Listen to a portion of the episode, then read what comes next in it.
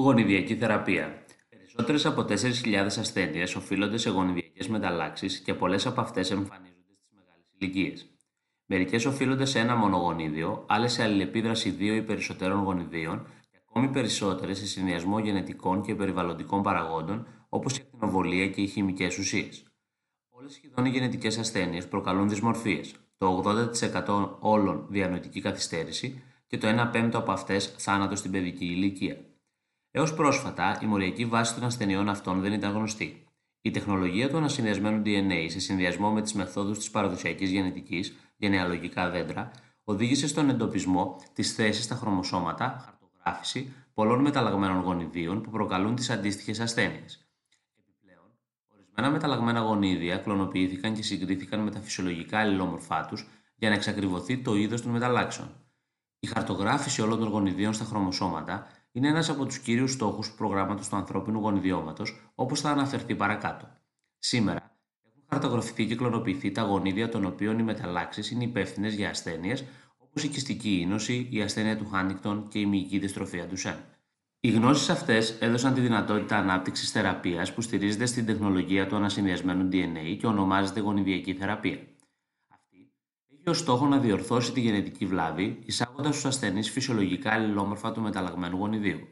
Απαραίτητη προπόθεση για την εφαρμογή της γονιδιακής θεραπείας είναι εκτός από την κλωνοποίηση του υπεύθυνου γονιδίου και ο προσδιορισμός των κυτάρων που εμφανίζουν τη βλάβη από την ασθένεια. Η γονιδιακή θεραπεία εφαρμόστηκε για πρώτη φορά το Σεπτέμβριο του 1990 σε ένα τετράχρονο κορίτσι που έπασχε από ανεπάρκεια του ανοσοποιητικού συστήματος. Η ασθένεια αυτή οφείλεται στην έλλειψη του ενζήμου απαμινάση της αδενοσύνης, ANDA, που παίρνει μέρος στο μεταβολισμό των πουρινών στα κύτταρα του μυαλού των οστών. Η έλλειψη οφείλεται σε μεταλλάξεις του γονιδίου που παράγει το ένζυμο αυτό. Η ασθένεια εμφανίζει αυτοσωμικό υπολοιπόμενο τύπο κληρονομικότητας. Οι ασθενείς πάσχουν από χρόνιες μολύνσεις, έχουν προδιάθεση για ανάπτυξη καρκίνου σε πολύ μικρή ηλικία και πολλοί πεθαίνουν ύστερα από λίγους μήνες ζωής. Είναι γνωστή η περίπτωση ενός παιδιού που έζησε 9 χρόνια σε έναν πλαστικό θάλαμο για να εμποδιστεί η επαφή του με ιούς επειδή το νοσοποιητικό του σύστημα δεν μπορούσε να τους καταπολεμήσει. Η διαδικασία που ακολουθείται στη γονιδιακή θεραπεία της παραπάνω ασθένειας είναι η εξής. Λεμφοκύτταρα του παιδιού παραλαμβάνονται και πολλαπλασιάζονται σε κυταροκαλλιέργειε. Το φυσιολογικό γονίδιο της απαμινάση αδενοσύνης ενσωματώνεται σε έναν ιό φορέα, ο οποίος έχει καταστεί αυλαβής με τις τεχνικές του ανασυνδυασμένου DNA. Ο γενετικά τροποποιημένος ιός εισάγεται στα λεμφοκύτταρα. Τα γενετικά τροποποιημένα λιμφοκύτταρα εισάγονται με ενδοφλέβια ένεση στο παιδί και παράγουν το ένζυμο άντα. Βέβαια, τα τροποποιημένα λιμφοκύτταρα δεν ζουν για πάντα μέσα στον οργανισμό, δηλαδή η θεραπεία δεν είναι μόνιμη και χρειάζεται συνεχής έγχυση τέτοιων κυτάρων. Όμως, όπως στην περίπτωση των διαβητικών, τα άτομα μπορούν να ζουν φυσιολογικά κάνοντας σε κανονικά χρονικά διαστήματα αυτή τη θεραπεία. Ο τύπος αυτός της γονιδιακής θεραπείας ονομάζεται ex vivo, γιατί τα κύτταρα τροποποιούνται έξω από τον οργανισμό και εισάγονται πάλι σε αυτόν. Τα κύτταρα του αιμοποιητικού συστήματος μπορούν να τροποποιούνται γενετικά, να αναπτύσσονται σε κυταροκαλλιέργειες και να εισάγονται με ενδοφλέβια ένεση στον οργανισμό. Τι γίνεται όμως αν πρέπει να τροποποιηθούν κύτταρα ενός άλλου οργάνου όπως ο πνεύμονας, ο Άντερσον και οι συνεργάτες του πρότειναν μια άλλη προσέγγιση. Ανέπτυξαν έξυπνους φορείς οι οποίοι προσβάλλουν τα κύτταρα του ιστού που πάσχει.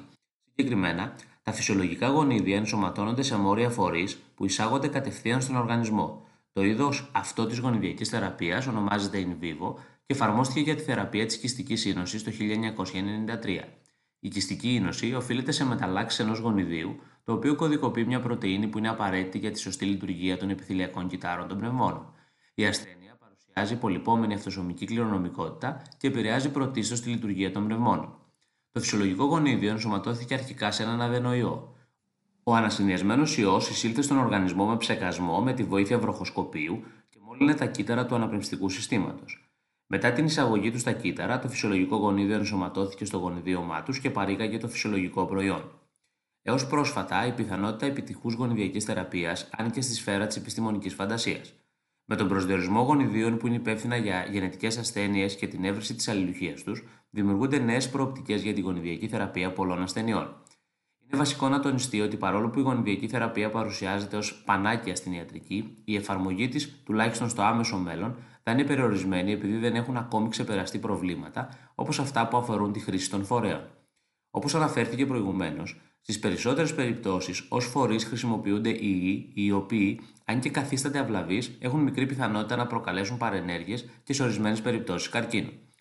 Έτσι λοιπόν, η ανάπτυξη πιο κατάλληλων φορέων είναι ο επόμενος στόχος για τη βελτίωση των μεθόδων της γονιδιακής θεραπείας. Με τις μεθόδους της γονιδιακής θεραπείας δεν γίνεται αντικατάσταση του μεταλλαγμένου γονιδίου στα κύτταρα του οργανισμού, αλλά ενσωμάτωση του φυσιολογικού αντιγράφου στο γονιδίωμα συγκεκριμένων σωματικών κυτάρων. Συνεπώς, δεν μεταβιβάζεται στους απογόνους.